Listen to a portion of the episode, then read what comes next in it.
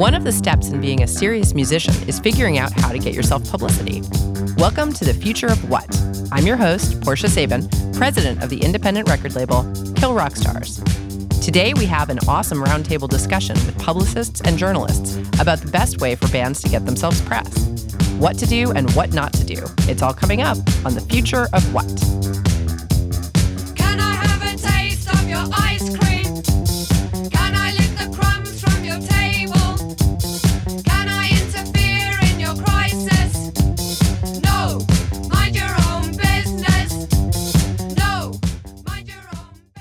You're listening to The Future of What. We're talking today to Casey Jarman, Chris Young, Sierra Haager, and Chris Hnat.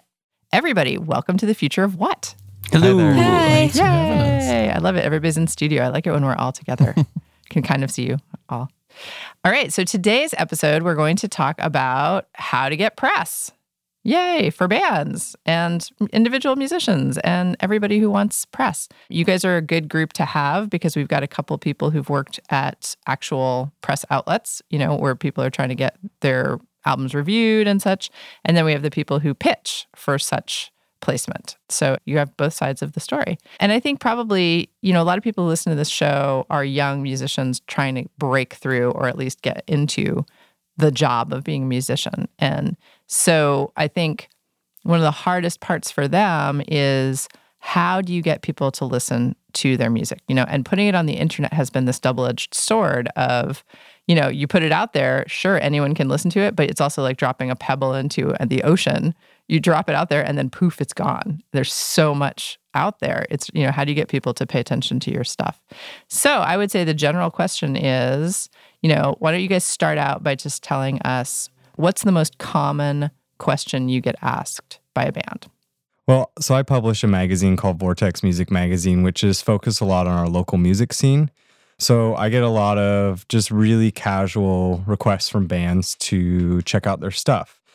And I would say the majority of those are fairly disorganized and they probably don't really understand what is happening on our side of the thing. Oh, hey, we just made this video. Can you get it posted by Friday? Because our show's on Saturday. And it's just ah. like, and that email comes on Tuesday. So I think that they just don't understand the realities of some of these publications. And especially as you're trying to get past just someone on like a local level where we're pretty personable and paying attention to everyone, and you're starting to look at bigger publications, these people are even more flooded and they have budgets and editors that are dictating, you know, what they can and can't write about. So I think that that one thing I would say to bands is that and I know that these publicists can probably talk a lot more about this is really having a plan for what you're doing, for what you're asking, for anything before you just kind of like throw it out there.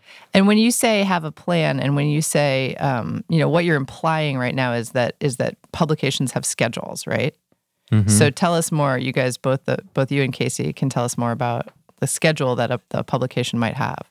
Yeah, I think it's just being mindful of which publication you're you're pitching to. You know, if, here locally, if you're looking at a publication like Portland Monthly, their lead time on publishing a story might be a couple of months, even three months out.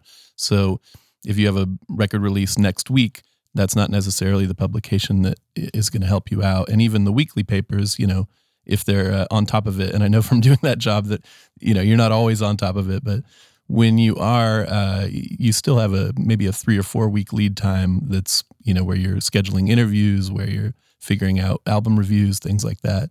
So I think it's just being really mindful of other people's schedules, which is good general life advice in addition to good musician advice.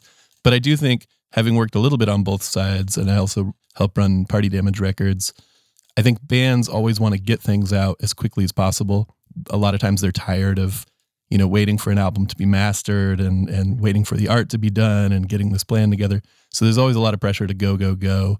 And I think in my various capacities, I feel like I'm often a guy who's saying, let's slow down, let's think about this. And that can be kind of a hard role to, to play because the more time that passes, the, the less exciting the, you know, the, the initial spark can kind of fade out a little bit for bands, I think. I no, I know exactly what you're saying. I, I'm thinking about every band that I've ever worked with. Seems like they think they there's this date, right? Release date, mm-hmm. and after release date is get famous. yeah, yeah. but there's no plan for like how that would happen. It's just like that's, you know, you drop it out in the world and then poof, everything, you know, everybody loves you. What a mystery. It's like the underpants gnomes equation. it is. That's good. The underpants gnomes music famous equation. exactly. Step two, question mark. Step three, famous. Yeah, exactly. Yeah. Exactly. Well, Sierra, so when a band comes to you, you guys, you and Chris both have good jobs in that you get to say to them, guess what? There's a method to this madness. It's not just underpants gnomes question mark. Yeah, I, I would say that there's a period on every sort of introductory call I do with a band where I get to ruin their dreams about releasing their album next month. Mm-hmm. Sure. Yeah, Sounds familiar. totally. I, I guess the the main question I get is how do we get more exposure, which is so general and such an earnest, awesome question. And I think my favorite thing that I'd kind of just like to add to what these guys have been talking about is not just having a long term plan for releasing your content, but figuring out how to get it out in such a way that sets you up for success. So, you know, if really you're trying to get somewhere that has like a three month lead in period where they need to know about something that's coming out, maybe it's a really good idea to have some material coming out beforehand that you can send to them and say, hey, you know, here's a video that's coming out. I get that you're not going to post about it, but it's leading up to an album that's coming out, and maybe we can talk then. So I think having really long term conversations with publications is something that we really like to do, staggering content in order to make that possible. So, like before you release a record, release a video or a single or a couple singles, or like only release singles for a while until you're really ready for a record. These are methods that we like to use. You want to add to that, Chris? Yeah, I totally agree with what she's saying there. it's, I mean, there's a lot of, I think there's a lot of confusion too with exactly what goes into it. And, you know, like uh, what Chris was saying as far as like lead times and stuff like that. I've also run into like a lot of record labels and bands that like are a little bit out of touch with exactly what's going on with press. Like right now, we're at a point, I'm sure you're, you know, doing, having the same problem with this where, you know, debuts used to be the big thing for a long time and now no one really cares about them like they used to. So yeah, I think a lot of times like bands don't really pay attention as much as they you know like they think they do on with like what's going around you know uh, with press and everything. They'll read Pitchfork and just be like, okay, like tomorrow I should have a debut on Pitchfork when you know Pitchfork's not doing debuts now or they're not doing like you know album streams and you know stuff like that. So I think a lot of people, I think bands like whenever they're I mean, they should have kind of like a goal for themselves as far as like keeping it realistic, as far as like, do you want to, you know, just build your national following? You know, is that the larger picture? Or if you're just starting out, if you're trying to, you know, get something, you know, more locally here in town. I mean, we're really lucky in Portland. We have like, you know, probably the most supportive press people out, you know, of any city that I've ever worked with. So, I mean, you know, locally here in town, I think that's like a great thing for people and just to build on that kind of thing and start there. Do you guys recommend that bands start trying to get popular following locally first and then expand it to national or how do you like what what would you recommend bands do in general? Yeah, I think that's a good place to start for a lot of reasons. The most important one is just to make sure that your band has teeth at all, that your bandmates are ready to like actually commit to something. You know, I feel like you can work uh, so many bands that we work with are sort of in their first couple years and they wind up changing a lot during that period creatively personally. Sometimes people figure out that like their best friend from high school or whatever who they're writing songs with is actually going to go to law school and they're going to have to go it alone. So i think starting out locally is the best plan. I think it's probably also most people's only option. Mm-hmm. Yeah. m- most of the time Right. I, I think working in the local press, I would see exceptions where, you know, for the most part, I felt like I was paying attention to the local scene and kind of had a somewhat of a lid on on what was going on locally. And then there are these artists that kind of come out of nowhere that do find, you know, uh, for lack of a better term, LA fame, you know, or New York fame before they get any Portland attention. So there are those exceptions, but as far as how that happens, that's kind of voodoo to me. You know, I think sometimes a band has a connection with the right agent or the right marketing person or the right label and can find national exposure before they really find local exposure. But I think that's the exception to the rule. And it's generally going to make for a better building process for an artist to start locally because then they can see the success happening. You know, you can see going from packing out a tiny little club like Valentine's to packing out a bigger club like Doug Fir or Mississippi Studios or Knock on Wood Crystal Ballroom or I feel like there's an aspect of like artist know thyself to this. You know, it's like you have to figure out who you are as a band. And sometimes that that requires a level of honesty with yourself that you're not that comfortable doing, right? And I mean, do you guys have to ever have hard conversations with bands or do you or they do they just go away and you and you don't have to worry about it? See, I love this topic. Um, I feel like we should have like a whole show about this topic. So I think that a lot of people, when they start making music the first few times through or whatever, it's the first five years or whatever, whatever your like beginning period is, a lot of people get a lot of really good feedback from the people close to them. Friends and family are always going to be supportive, right? So they think like, oh my gosh, I'm special. I'm getting this good feedback because it's me and these people love me and there's something special about me. And I think that one of the one of the most important realizations an artist can have is that their success people are going to connect to something because of the art's value you know? And, and it doesn't have to be like some like super like crazy l- lyrically heavy meaningful deep thing to have people connect to it. It can be the value of it being fun or it being like silly or being really really dark and heavy. Like people come to music because they see themselves in it and they want to connect to it. I see people have this understanding of like oh my gosh i'm not special and it's this like terrible crisis. But I feel like once you cross that bridge, sort of, you're able to see, you're able to look at your music and be like, okay, well, like I'm not special. There are a million people like me who make music. This is a very common thing. But like, what can I offer that does connect with people? You know, what can I offer that's real? So I think that when I'm thinking about like bands developing, bands early on, that's kind of the, you know, and from there, it's so easy to make decisions about your about your band like it's a business, hmm. if that makes sense. Sure. On- Once it's not about like me versus the world and I'm gonna climb and be a rock star. Like Right. it's a lot easier to just like kind of disconnect and be like, okay, like how can I provide value to the people I want to work with? How can I provide value to my fans? How can I provide value to my bandmates? So yeah, I think that's a really important step.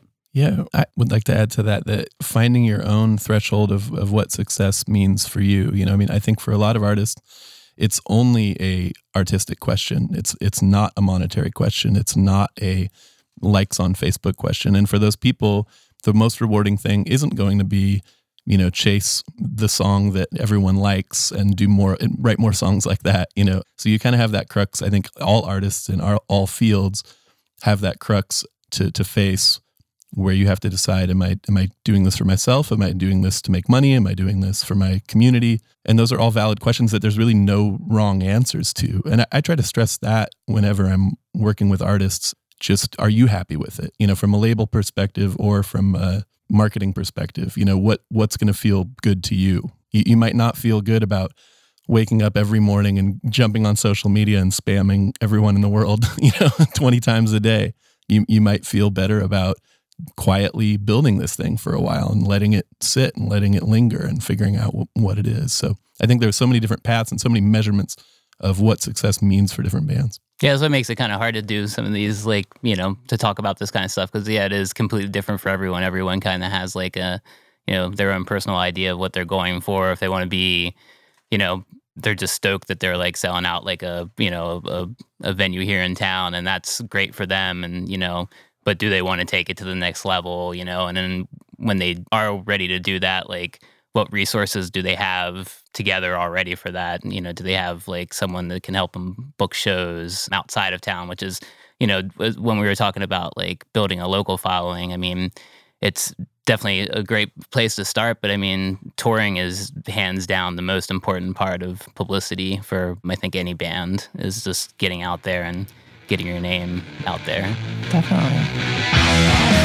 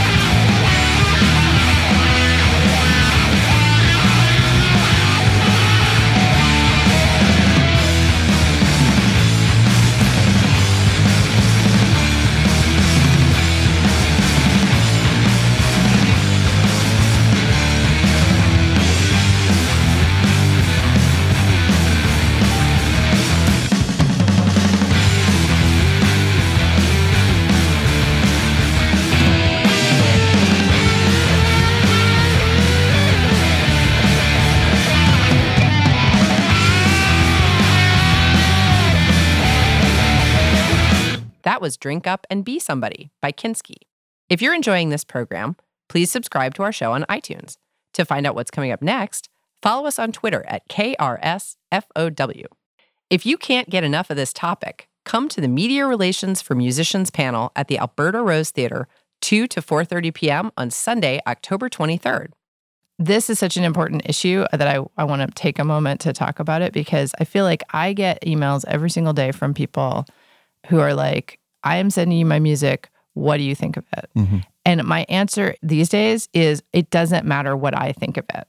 It matters what you think of it. Like if you think you are the greatest artist that ever came down the pike, then act like it. You know, be serious about your career and and treat it like a business. Because guess what? If you start treating it like a business, it doesn't matter what I think, it doesn't matter what anyone in this room thinks, you're going to become a train that the rest of us want to jump on. We're going to be like, "Whoa, look at that. That's like moving, that's going somewhere." And I feel like there's a palpable difference between a band that's moving and has momentum and stuff going on and a band that it's like they come up to your door and they stop at your door and they're like, open the door, please. Will you please open the door? And it's like, I get it that there's gatekeepers and I get it that that's a job that we all do. But at the same time, it's like sometimes you, you don't have a choice. The door just like blows open because these people are just going to go.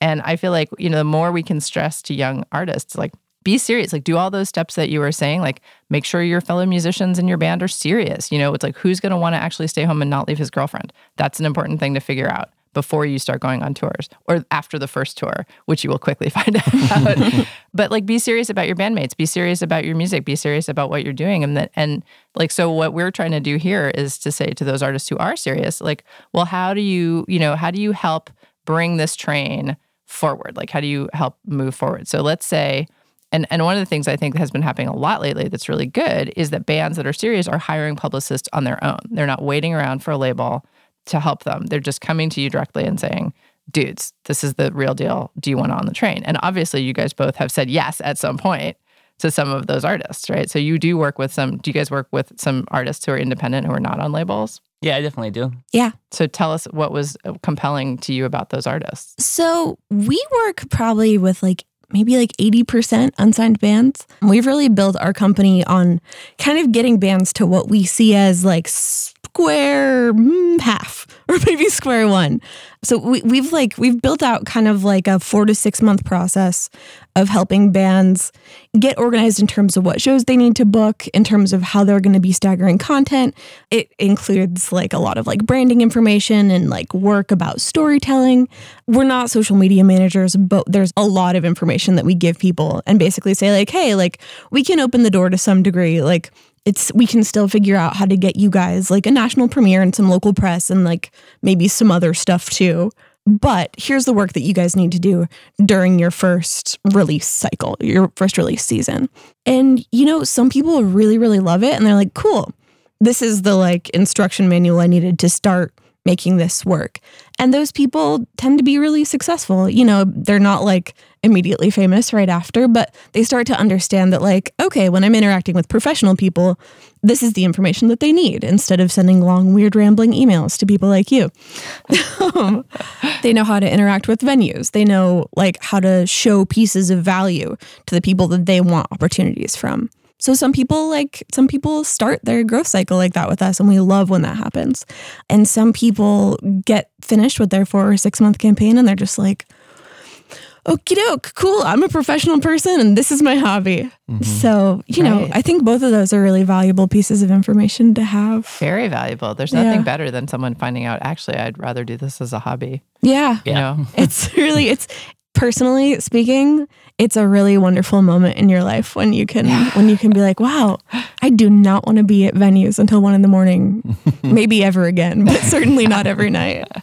And it's best when they find that out before other people spend money on them too, like Yeah. record labels and stuff like Ah, that. And so God bless you. Yeah. Yes. yes. That is a that is truly a bummer. yeah, I think that what Sierra is talking about a little bit too is like the, especially these new bands, they come to them not really knowing any of the things they need. And so someone like Chris and Sierra start to tell them, okay, if you want to approach the, these, this media to get some press and to get people to talk about your record, because back to the whole trading thing, press is going to lead to more press. If a local publication is talking about you that is seen as valued, or I mean, just anyone is talking about you, more people are going to be like, "Oh, I saw it there." Like it's it's free advertising. Press is free advertising. Plus, it will can potentially lead to bigger things. But before we can even begin to think about giving you any press, the things that these guys are going to do is say, we need a bio, we need some photos, we need this music available streaming. Please, please, please don't send me your MP3s as attachments. God forbid your wave files. I am not going to download those. They're not going to make it into my Oh, you don't like those? What's wrong with those? So you know, so and that and that's the beauty of you don't need you don't need a PR firm to do this, but that's what these guys have set up for people is a really clean format that that any media person is going to say, I got everything I need. See, I'd like to just add to what you're saying just a little bit. I think this is one of the most important things that people don't really understand about reaching out to press, especially bands, really reaching out to anyone, bookers, labels. What you want to do is make the person's job really easy. You don't want to ever be giving anyone homework. So, definitely like having really strong assets is important, but also understanding what the person that you're talking to is looking for right? So like different publications have different types of format. So, so so maybe they do like weekend show reviews, or maybe they do they're just really only focusing on like album reviews. Knowing who you're talking to and what they actually do on a week by week basis, like are they trying to fill a venue? Are they trying to sell records?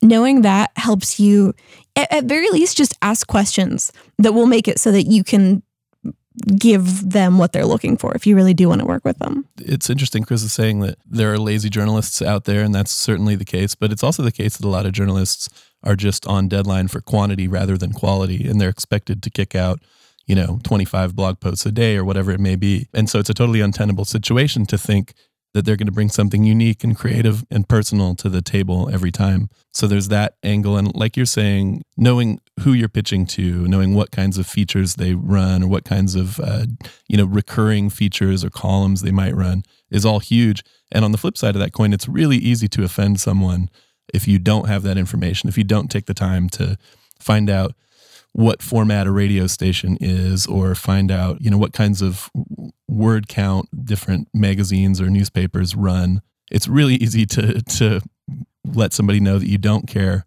what about their the work that they do and i think that's the quickest way to get ignored is to say hey i, I did this q&a I'm, I'm submitting it to you as a band. And then they say no that's insulting. I, i'm a journalist you know. whereas another you know website might say awesome a q&a it's already written out knowing that audience is, is huge from a media person standpoint and just in a making connections kind of kind of way too Yeah, Yeah. even mm. with like writers too. I mean, like it's good to know if you're a you know like a punk band, know which band you know which writers cover punk music, or if you know you're a like indie rock band, which cover which writers cover that and all. Because you know, I th- I think especially like you know for like when you first start out like getting a hold of people for this, and you don't really know who you're talking to and you know the types of music that they're into or whatever. I mean, yeah, it's it's really easy just to like be hitting up the completely wrong people about you know stuff that they don't care about, and they're not going to get back to you and tell you that you know. I mean, they get so many emails every day; they're not going to get Yeah. back to you and tell you that like I'm not the person for this. Yeah. You don't just want to be a contact on some contact list that they like maybe bought. Right. Yeah. Right. Yeah. And that's what publicists can really help with. I mean, you know, spending the money to hire a publicist in a lot of ways does two things. One, you know, like you guys are talking about, you guys have a ton of information about like what the steps should be of the process if you have no idea. Mhm. That's a really helpful thing. And two, you guys have the that knowledge. I mean, a band has to in the end be a band, right? Like they have to be playing music, writing music, loving that job aspect of their job. They can't always also be fully up to date on like which writers like you know things in this way and write you know whatever. So that's what a publicist is really excellent at is you guys can keep track of that stuff and and help them accordingly. I want to go back to something that you both were talking about though that you mentioned Chris about story because I think that's another thing that's critical that for some reason bands like don't always understand. It's like there's nothing you can do for yourself that's stronger than actually having a cool story or an interesting story or anything that would be interesting. And I always go back to the White Stripes. Like the white stripes were red and white, and all their pictures had them in red and white. And that was genius. Like, because it was so simple. They didn't have to state anything. They didn't have to make up some fantasy about, like, I went to a cabin in the woods and fell down the mountain, and then a bird flew over me and dropped my guitar on, and that was my, you know, I just made that up. Whatever. you know, good. like some It's crazy, Yeah. yeah. Go with it. some crazy story. You know, you don't have to have a crazy story and you don't have to tell lies, but you do have to have something that makes you stand out. So, You're talking about pitching, which we've like talked about a little bit. I mean, and this, like Sierra said, like this goes for record labels, bookers, like marketing, whatever. It's like you're selling yourself like in a succinct way. And so hopefully you got all your stuff organized and you're catering your message to the right person to sell yourself. And I'd like to like even reiterate something that Chris said too is yeah, I have a friend that works for a national hip hop blog and they have a submission address, email address. They get like over 500 email submissions a day. Mm-hmm.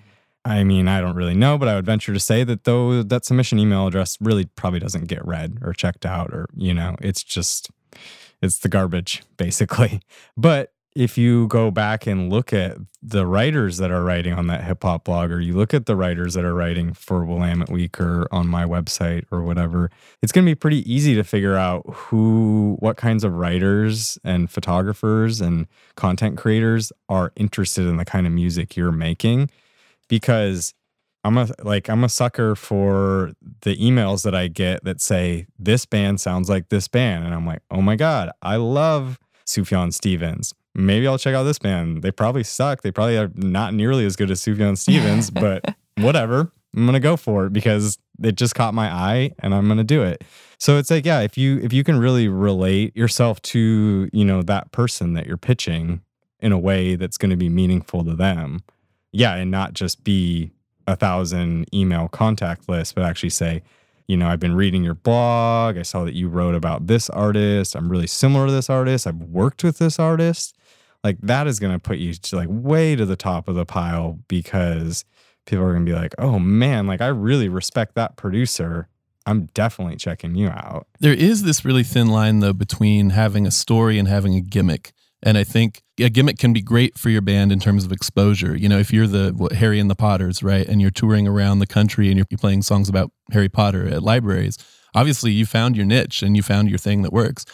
It gets a lot harder when you decide you don't want, you know, when you decide you want to make your your mature fourth album that has nothing to do with Harry Potter, then all of a sudden you're not getting out of that hole. So I think you do really have to consider when you're pitching a story. And I think some artists are hesitant to offer up personal things about them because of this. You do have to consider that whatever your story is, you're going to read it over and over and over again in a million, you know, slightly, subtly tweaked ways, and you're going to get sick of it. So picking a story, I totally agree. Having a story is a huge, but gives you a huge advantage over other artists.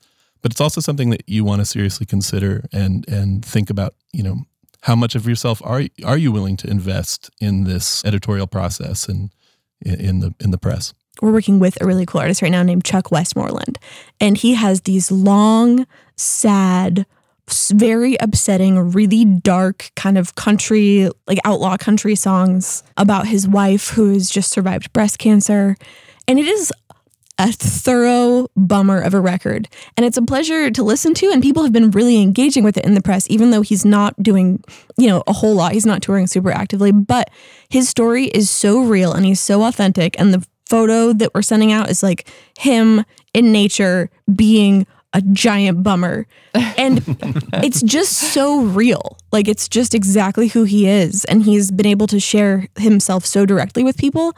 And there's like such a specific audience that really actually likes that kind of music. I, I say all the time, like if you're trying to be everything to everyone, you're gonna just be nothing to no one. Mm-hmm. So I, I think so that that's I think I think there. what you're touching on is that like authenticity is its own story. I mean, by its definition, it, it's it's it's its own story every time. I was just talking to Katie Davidson from Dear Nora and Key Losers about the idea that if everyone wrote the songs that are really truly personal to them and really revealed something about them, we'd have a, a world full of really interesting songwriters.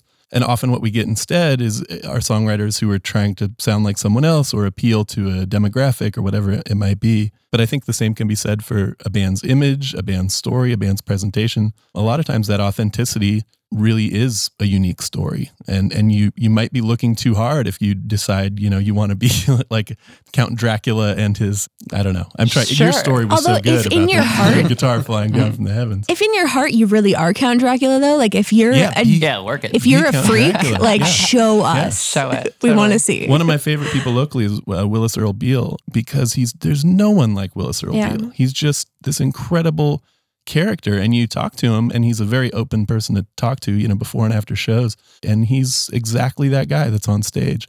And to me that's the most appealing possible thing is Right. the artist on stage is the same person as the artist off stage. That's the story that I'm a sucker for. Yeah, the, and you can't fake that kind of stuff. No. I mean, like just watching a band live sometimes, like you know the ones that are like having like a lot of fun and just are like really excited to be there and all, and the ones that are just kind of like know they need to act like that, you know. And Well, uh, and authenticity i mean i tried i tried to say that in my little sh- spiel before about like nobody's asking you to lie nobody's Mhm. asking you to put together a press release with a bio in which you tell a bunch of lies that didn't happen but at the same time there's an element of embracing whatever is true about yourself and actually being willing to share that that is going to connect with people on so much better than than just trying to avoid it entirely you know try to be like but we're not like anybody no, we're not like anybody at all. And it's like, well, that's dumb. You know, music is like other people. Like, give me a break. Like, all music is referential. Like,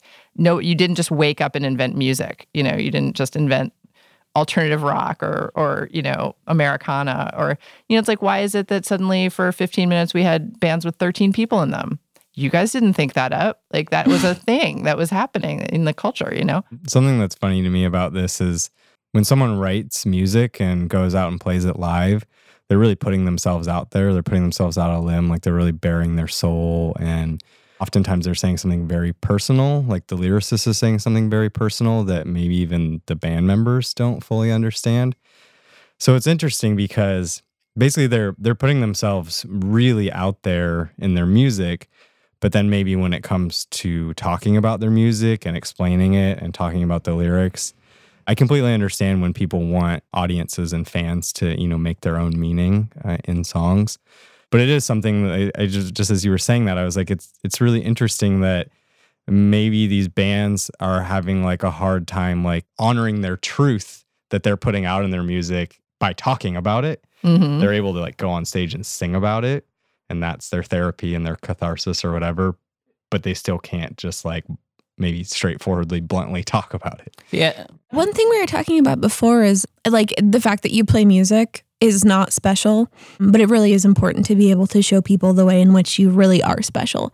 And every single person really is special, at least a little bit. So that's, I mean, that's maybe that's a good goal for bands. Just be your special selves, Find whoever they are, whatever it is. Yeah, find like the most embarrassing thing about you and like let us take a look.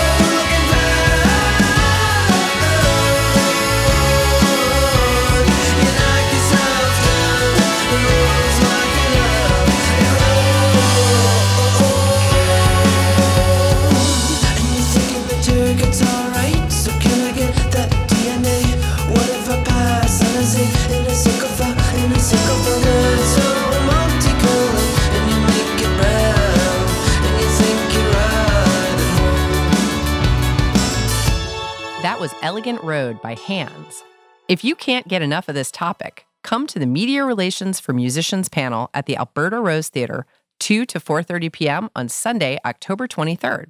You're listening to The Future of What. If you're enjoying this program, like us on Facebook and become a subscriber on iTunes. I wondered if for publicists, you know, how big of a difference does it make to you that you really believe in this band? I mean, can you do good work for an artist where you see how they could be successful, but it's just not your thing? Or do they have to, does it have to really appeal to you in order to do the best kind of work for them? I mean, I have a. I mean, I feel like I have a you know pretty wide. You know, I'm into a wide variety of music and stuff. But the thing is, is I think it's every publicist probably you know same thing with like record labels and all like kind of have to like have a you know point where they're like okay i think i'm better at this kind of stuff and all like you know i feel like i do better with like louder stuff punk music metal post hardcore you know yada yada yada but i mean i love like you know softer indie stuff and i love like like old reissues and stuff like that but you know just sometimes like I guess some you get pigeonholed for like one kind of thing, and you know it's harder to kind of spread out from there and all. But I mean, I have always 100% try to go after stuff I love because I mean, yeah, I mean it's it's impossible talking about stuff that you don't really appreciate it. You know, like the yeah, I mean, I've I've had to do that like a long, long time ago when I first had to do, when I first started doing press, and never ever want to do that again because hmm. it's just it's so hard to to just fake it and you know I, I mean there's times where it's like you know you can understand the worth of something that like you know maybe it's like you know they've got like a big name producer behind it or you know like it's something that's going to appeal to you know a certain subgenre of you know people or whatever of music like music writers or whatever but yeah i mean just having to like you know talk about it and not actually feel it yourself is just impossible and not worth doing hmm. Oh, I have like a totally different answer to that question. That's so crazy. I'm so interested. I, let's just can we talk later? Yeah. Let's get coffee. hang out yeah. So for us, what we're looking for is people who we know their publications, who we have good contacts with, who will cover a certain genre. That's kind of the baseline. But what we really screen for when we're like talk when we're doing sales calls, when we're talking to people, when we're thinking we're going to maybe work with someone, is whether or not they can communicate well, whether or not they're actually willing to get, you know, like 10 shows on the books, you mm-hmm. know, something like not nothing crazy, but people who we know we can actually work with. I mean, we've had things happen where we've gotten records that we really, really loved that we listened to all year that we were just like, oh man, we're going to send this out and this is going to be amazing. And everyone's going to be like, whoa. And we've been really, really disappointed for, you know, for whatever reason. So, like, the, the music obviously has to be of professional quality. It needs to not be garbage. The band needs to be good at working with us. back to a little bit to what we were saying before about like knowing the different writers and all. When you start getting in, you know, to it seems you know when you get like stuck in, a- in like a certain type of genre of music or whatever. I mean, it it kind of gets harder to branch out from there because you do know so many of these writers that like that's their style of music that you know that they want to cover and everything. And then you know whenever you are working a, an album that's completely like different than what you're used to. I mean, those albums are fun. I have a great time working those kind of albums. Like it's it's fun to do research and like find out what you know who the different writers are that would cover certain things. And another thing too with the story stuff that we were talking about, like they have something else going on in their life. Like I worked with this one band that uh, it was this metal band that had a singer who was a professional wrestler, but like in like the underground wrestling circuit, and also like you know, I had, had to, you know, start researching all the different wrestling blogs, which I, you know, know nothing about, but like, you know, for three months, I'm like uh, well knowledgeable on wrestling, but you know, and then you just forget about it after a while. You know, it's so it's fun to pick up albums like that that do take some research and everything. But but yeah, it definitely still has to be something that you really really appreciate yourself. I think. I, I was just going to say, you, he uh, touched on something really interesting, which was that, you know, you get into your certain genre and you have those contacts. And uh, for a publicist, it's a healthy career move to nurture those contacts and stay in touch as often as possible. So if you're doing a bunch of really, really, really different stuff that's all over the board, you're going to wind up diluting your own efforts. I mean, one of the cool things about being a publicist is that you get better over time because your contacts become stronger. So I just wanted to Yeah. That's a good point. And also, I think it, this goes back to the point of artist know thyself. Like a lot of times, artists, for some reason, are unwilling to commit themselves or understand like where they really are in the pantheon. And it's that specialness thing, right? It's like, I'm special. I'm not like anybody else. And you have to be like, okay, dudes, be serious here. Where are you? Like, what? Because the thing is, if you don't know who you are as an artist, first of all, you're probably not ready for any of this, you know? And second of all, how are you going to market yourself? You don't know who to market yourself to, right? You don't know who is listening to you. You don't know who your audience is. And mm-hmm. that is critical. We haven't talked much about that today, but knowing your audience is a is a really big thing because those are going to be your fans. Those are going to be the people who buy your music. Totally. And I think that that can really be handled with branding, especially for people who really aren't quite in the vein or whatever. Like two people that I think of, like who are like the most like crazy out there original, like David Bowie and Bjork. Like these are some people who are like one of a kind in history, both marketed to rock audiences. You know, so mm-hmm. I think that's a really important thing to think about. Like maybe you can be like the craziest, newest freak or whatever, but like make sure that you look like you could be at a festival or that you're mm-hmm. working with publicists who cover or who, who work in that circuit. You know, like figure out what you're the farthest reaching, but like of what world. What, what are you know? on the edge of? Yeah, what are you on the edge of? Exactly. Exactly. and maybe learn to take compliments too is a big one. You know, I know bands where they keep hearing that they sound like you know Neil Young or something, and they might be like, "I hate Neil Young. I don't want to be compared to Neil Young." But that's you know the world loves Neil Young. Like, Right. learn to accept a, a compliment and don't be offended that someone thinks you sound like a band that may not be your pick of of who you'd sound like if it were up to you. You know. Compliments Right. should be your biggest problem. Yeah, And- exactly. yeah. and also know your place. We had a, an artist one time who was getting compared to another artist for the entirety of her first album cycle. And we just kept saying to her over and over again, but soon it they'll people will say that other people sound like you. Like you just have to hang in there, keep putting out records, Absolutely. and eventually you will have your own distinctive voice and people would say, "Oh yeah, people sound like that person" instead of. But right now, it's kind of a good thing. It's like Chris said, it's like if let's say you love Cat Power and someone writes you and they're like, "Oh my god, you got to check out this artist who sounds like Cat Power." Your first thought is going to be like, "I love Cat Power. I totally want to check that out." Not like, "Oh, I bet this person doesn't really sound like." You know, Do it's like they? check it out because you're like, "Hey, I want to I want to hear that." And, and you're totally right. I'm sure if you, I mean, if listening back to albums from, like, I use Neil Young as an example, but you listen to the early Neil Young stuff, and I'm sure he was getting compared. Well, he was in like a funk band, right? He was Totally. all over the place. But I think if you go back and look at first reviews or first press for a lot of artists who were huge, they were being compared to the Beatles or they were being compared to Sleater Kinney or whoever it may be. I, I think that's everyone has to go through that phase, absolutely, as you develop your voice and as people learn to hear you. You know, I mean, there it takes a while for your sound to resonate too. Right. And I always tell the story about Elliott Smith, his first record on Kill Rock Stars, where everybody, like all the writers hated it. And they were like, what is this Paul Simon crap? Hmm. And it's really funny because that was that moment in the 90s when everybody was in a band. And even if you weren't person like if you even if you didn't have a band if you were a solo artist, you still had a band name because nobody wanted to listen to a solo artist because like it was just not cool in the early 90s to be a solo artist. And here he was by himself, Elliott Smith, and everyone was like, What is this Paul Simon crap? And the next thing you know, you know, now years later, 20 years later, it's a different story. Is is there an artist that more people, you know, that Right. people say more often, "Oh, you sound like a little like Elliott Smith." I mean, he's a the touchstone if you're a singer Right. songwriter and now. exactly. And isn't that funny that Yeah. that was like a, a bad thing? That's an amazing story. Yeah. I know. Yeah, Slim kept all the reviews because he wanted to know who said that in the future. and they've all changed their tune. They're like, I always loved him from the beginning. Yeah. Pre-internet days, you could get away with anything. Well, I think I think that's sort of an interesting point. I think that negative press can be really transformative Mm. for bands. Totally. Yeah. You know, we don't obviously like we, we're not like going for negative press, but a couple times we've gotten things back that have been like if you can if you can first like if you can actually hear some criticism from the people who are saying negative things about your band.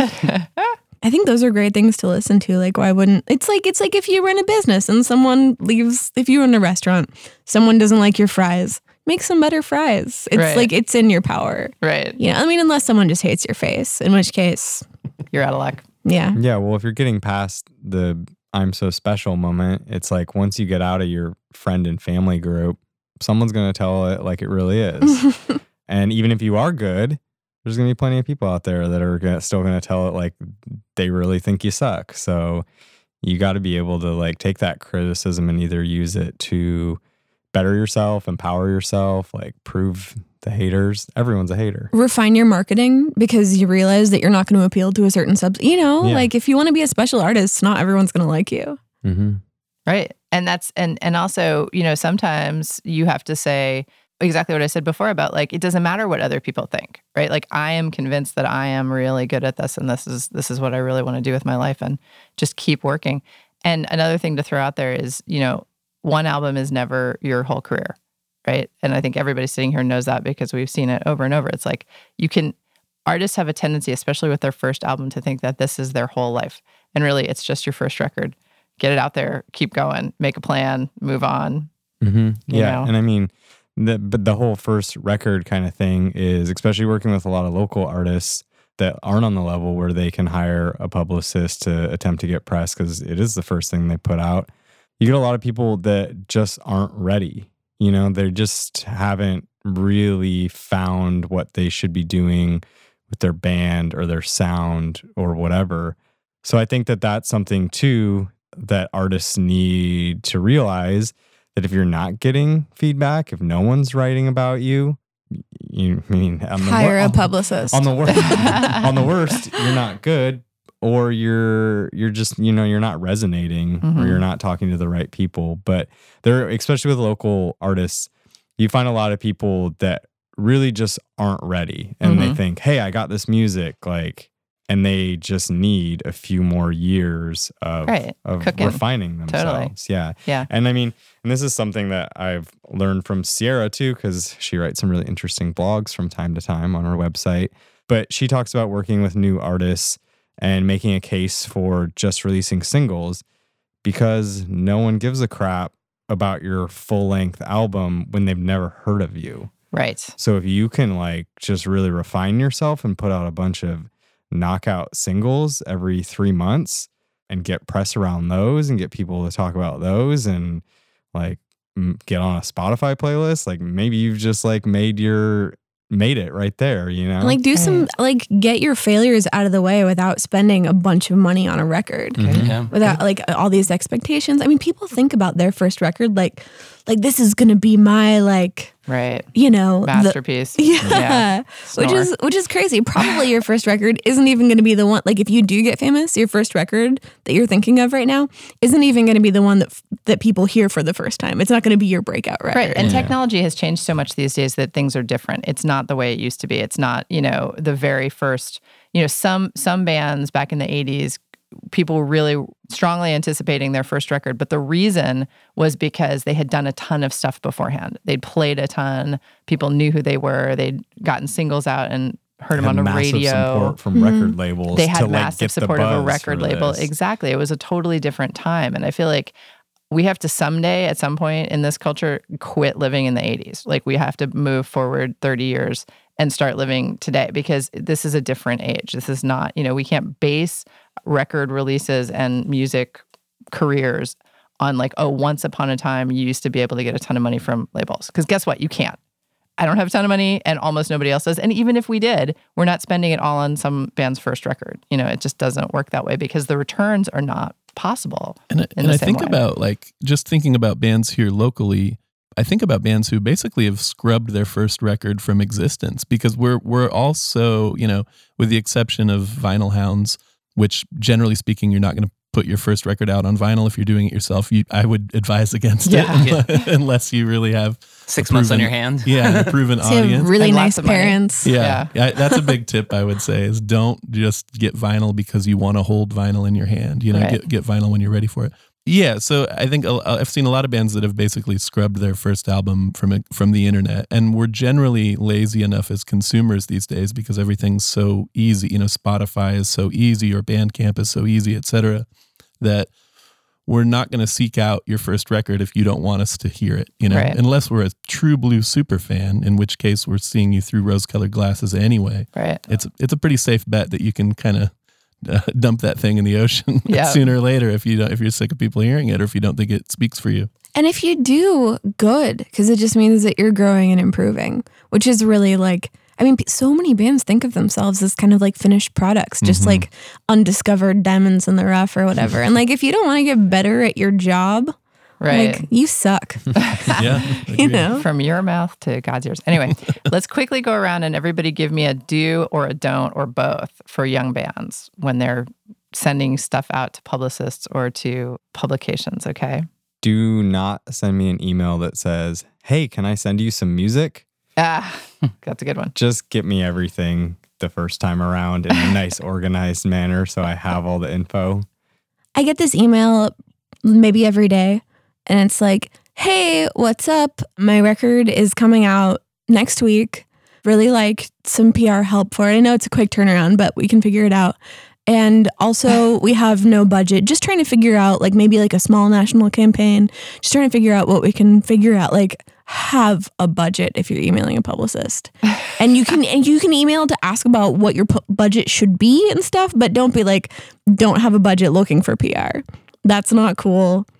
You wouldn't be like, hey, looking for some coffee. Don't have a budget. That's rude. Well, looking for some music, but we're not going to pay for it.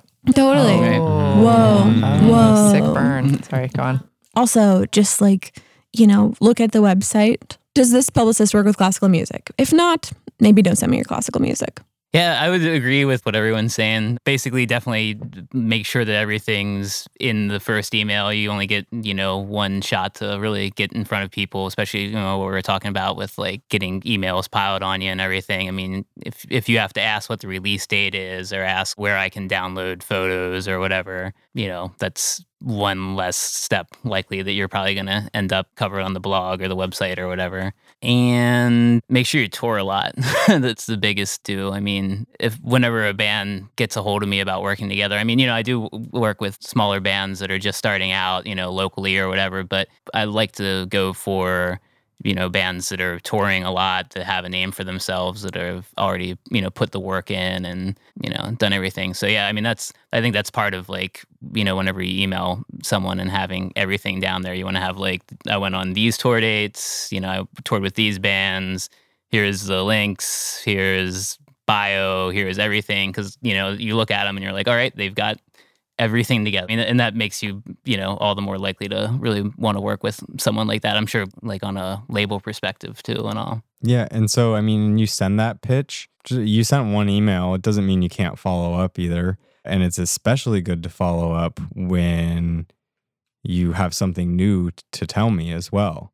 So, hey, I sent you that first pitch to get you to check out the single.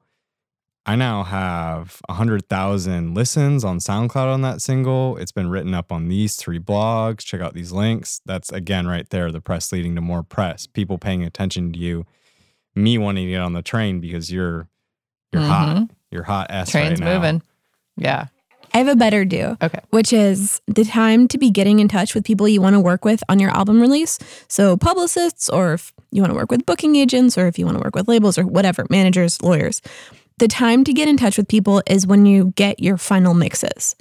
Do not make any release plans until you've talked to the people that you're going to try and be working with and just and just plan to sit tight. Don't don't schedule your release for a month after your masters come back. Like get the mixes out. People can work off of mixes. That's that's how to do it. Good. That's Yeah. a good one. And Casey. if, and if you're doing vinyl, get the vinyl in your hands before you, you know, decide on a release show date. Also, um, yes, Jesus. because that's because vinyl can go terribly wrong. I, do, I sound like a hater of vinyl, and I love vinyl, but it's no, like you're just a vinyl realist. it's an albatross. yeah. you know, no, we're the same way. Yeah. I mean, you know, every time a band says to us, we want to do vinyl, we all go, oh. Yeah. Because we love vinyl, Yeah. but, you, You know, ha- you it's lo- a if- huge albatross. if you work with it, you love it and you hate it. I Mhm. think because it's just it's an ancient technology at this point. you know? yeah. And it takes a really long time. But I would my do would be to create a web presence for yourself before you really reach out to anyone. And it can be relatively simple, but I would say having a couple of photos somewhere on the internet, having music that can be either downloaded or streamed because everyone every journalist has their own process just like every booker has their own process. Sometimes they involve putting everything into iTunes immediately. Sometimes it's, you know, they don't want to deal with that. They don't want junk on their computer. They just want to stream something. So having a few options for listening to music and maybe a couple of high res photos and just some general information about your band. You don't have to be a genius at writing your own bio if you're at that stage, but at least letting us know who you are, where you're from, and you know maybe who you've played with. Like Chris was saying, the, the touring thing is a huge mark of professionalism and shows that you're serious if you've been on the road. So having a central kind of hub or two, you know, maybe a Facebook page and a Twitter account, those basic first steps already in place really signals to bookers or press people that, you know, you're not just doing this overnight and you're going to give it up tomorrow. You're actually sticking with it and you intend to, to work on your project. Good advice from everyone. So, Casey Jarman, Chris Young, Sierra Haager, and Chris Hnat, thank you so much for being with us on The Future of What. Cool. Thank Yeah, you. Thanks for having you. us.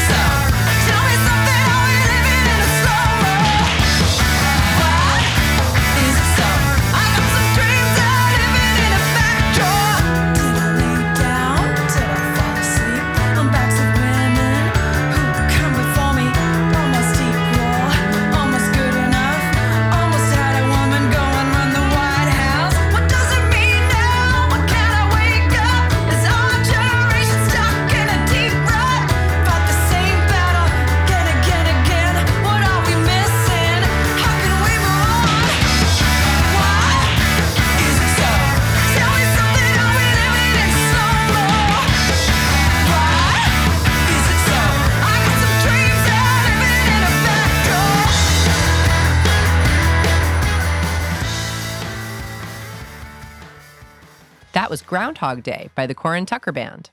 If you can't get enough of this topic, come to the Media Relations for Musicians panel at the Alberta Rose Theatre 2 to 4:30 p.m. on Sunday, October 23rd. And that's our show.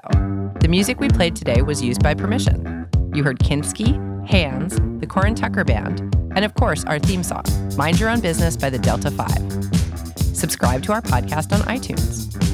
For more info on our shows, check out our website at killrockstars.com slash the future of what. Our program was engineered by Brent Asbury at Beta Petrol and is produced by Will Watts and Anna McLean. I'm Portia Sabin, president of Kill Rock Stars. See you next week. Can I have a taste of your ice cream?